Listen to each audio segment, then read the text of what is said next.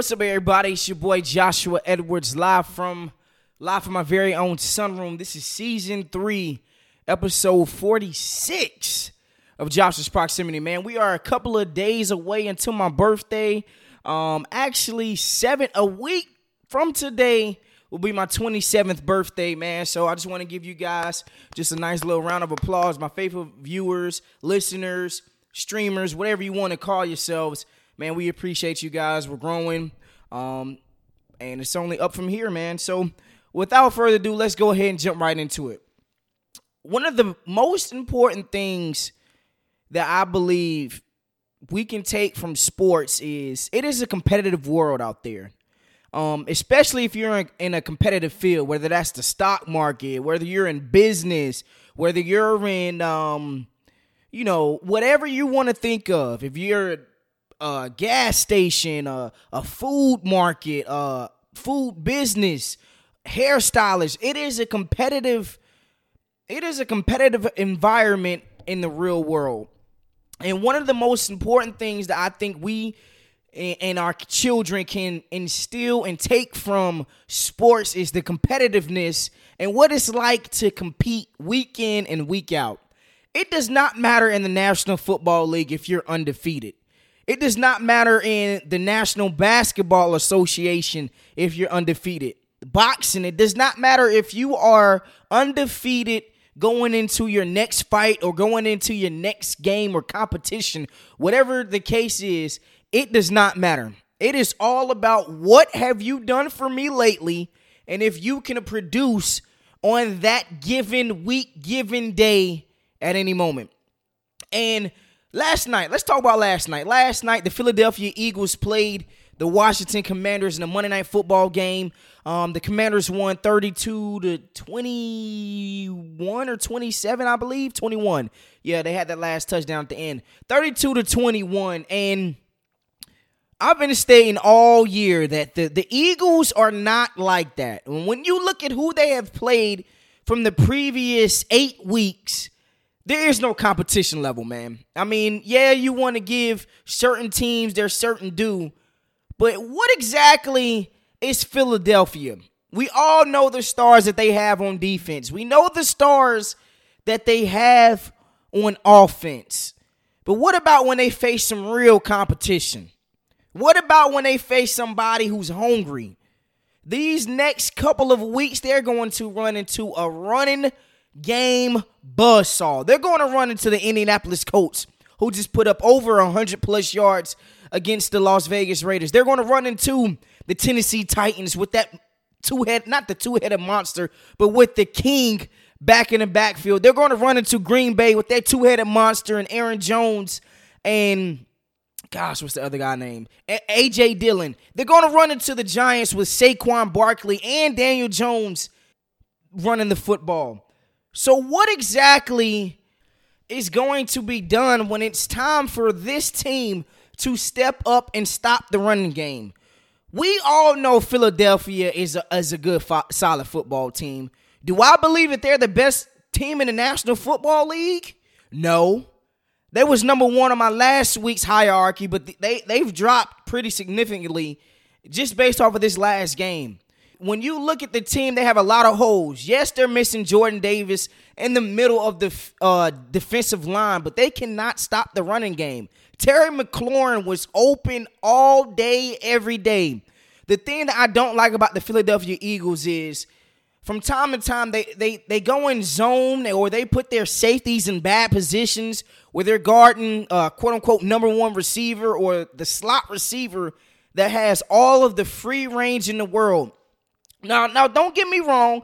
They have some great out outside talent in Darius Slay and great outside talent in uh, James Bradberry, but the middle of the field is always open. They're linebackers. They, there is a lot of dig routes that can be hit behind them. There's a lot of uh, quick in routes, slants, post. A lot of stuff can be had in the middle of the field. And let's not even get talking about the running game. A guy that just got shot five, four weeks ago is out there toting the ball and Brian Robinson, Antonio Gibson. This team, it's all about competition, man. What are you going to do? There's a lot of things that get hidden when you're winning football games, but a lot of things get exposed once you're losing, and the Philadelphia Eagles have been exposed. Since we're talking about teams being exposed, it would be wrong for me not to keep the same energy on every platform or not keeping the same energy when it comes to different quarterbacks. This guy is a guy that I believed was the MVP frontrunner. I did believe that that team was the best team in the National Football League. I still think if you just peel the layers back, they're a top two, top three team in all of football still to this day.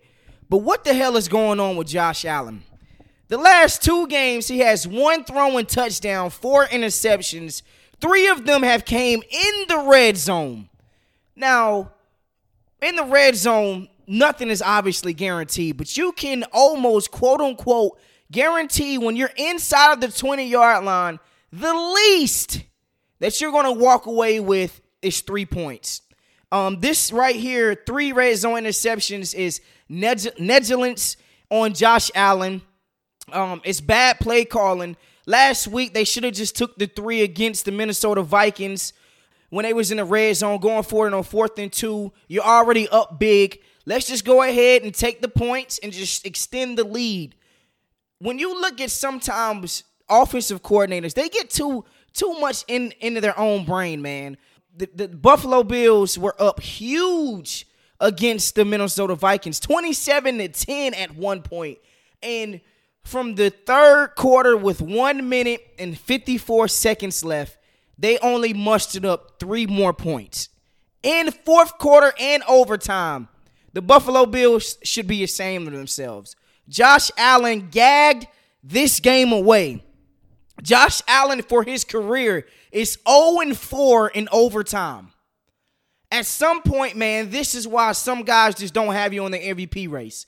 At some point, Josh Allen, this is why some guys just do not take you seriously. At some point, you have to, you've already separated yourself from the rest of the quarterbacks, but let's start taking that Patrick Mahomes step. Let's start making yourself a championship quarterback. The way that you're playing right now is not championship football. You said it last week against the New York Jets that you will be better and you turn around this week and you cost yourselves two terrible interceptions. The first one on fourth and two, okay, I understand. Uh, you're in the red zone. You're not kicking a field goal. You're just trying to make a play. I can live with that. The second one in overtime, you're late throwing the ball to Gabe Davis. That's the first thing. And then secondly, you just forced it. I mean, you're way too late. You clutched it. Patrick Peterson, if he gets his hands on the ball, majority of times it's going to be an interception. But the Buffalo Bills have lost these last two games all on Josh Allen. Uh, he missed it a couple throws when he played Miami down there. Right now, they are the third team in the AFC East. They dropped all the way from number one in the AFC to number six just off of this loss, man. The Buffalo Bills need to find themselves and they need to find themselves fast. They're still in the race for the number one seed in the AFC. They're still in the race for the for winning their own division. But at the end of the day, Josh Allen, you have got to be better. This was the game of the year, and you gave it away late based off of terrible quarterback play down the stretch. That's just what it comes down to. In the National Football League, it's about two things. One, coaching matters. That's why the Minnesota Vikings are now winning these close games. That's why the New York Jets are the way that they are. The New York Giants are the way that they are. Coaching and quarterback play is what makes your team that team. And right now, Josh Allen is not playing up to the standard that we have set for him, to the standard that, that we expect for him, and the standard of his own self. So, right now, Josh Allen, Buffalo Bills you have got to get it together, but obviously the season isn't over just yet. I just want to change topics just a little bit. Uh, let me give you a little update on my fantasy football outlook right now. I'm seven and three in one league, six and four in another league, and I'm four and six in another league. Uh, the two leagues that I'm currently over 500 is a money league. The other one is a church league, but there is a prize. I can still make a run late. We are looking to win all three leagues this season. Um, let's go ahead and talk about the schedule for this upcoming week. I'm, I'm gonna reveal my top ten, top ten after my predictions heading into this week. So without further ado, let's go ahead and jump right into it. Thursday night football game: Titans versus the Packers in Green Bay. Let me get. Whoo! I'm going Tennessee, man. I believe they're just well, well better coach and everything. Bears versus Falcons in Atlanta. Give me the Bears. Eagles versus Colts. Remember, I just said the Colt, the Eagles cannot stop the running game. But with that being said, I'm still going with the Eagles. Jets versus Pats. Give me the Patriots. Commanders versus the Texans. Give me the Commanders. They they they play really well. They play really well behind Heinicke. Rams versus Saints. Give me the Saints. Browns versus the Bills. The Bills will bounce back. Panthers versus the Ravens. I know I'm a Panthers fan, so I'm definitely going to rock with us this week. Even though I have purple on right now, I do I do believe we will get the upset. Let's go Panthers. Lions versus Giants. Give me the Giants. Saquon Barkley's at another level. Raiders versus Broncos. Whoo! Let's go Raiders, man. Cowboys versus Vikings. Uh, the Vikings have put on an excellent showing. They they really have shown that they are worthy of a top two spot right now in the National Football League, and they could do everything pretty good. So I'm going the Vikings in this matchup. Bengals versus Steelers. Ooh, it's gonna be it's gonna be a good one, but I'm gonna go with the Bengals. Chiefs versus Chargers. Let me go Chiefs. 49ers versus Cardinals Monday night. Let's go 49ers. So let's go ahead and reveal my top 10. Coming in at number 10 of Joshua's proximity NFL hierarchy, the Dallas Cowboys. This team, they they can get after the quarterback. They were up 14 against the Green Bay Packers.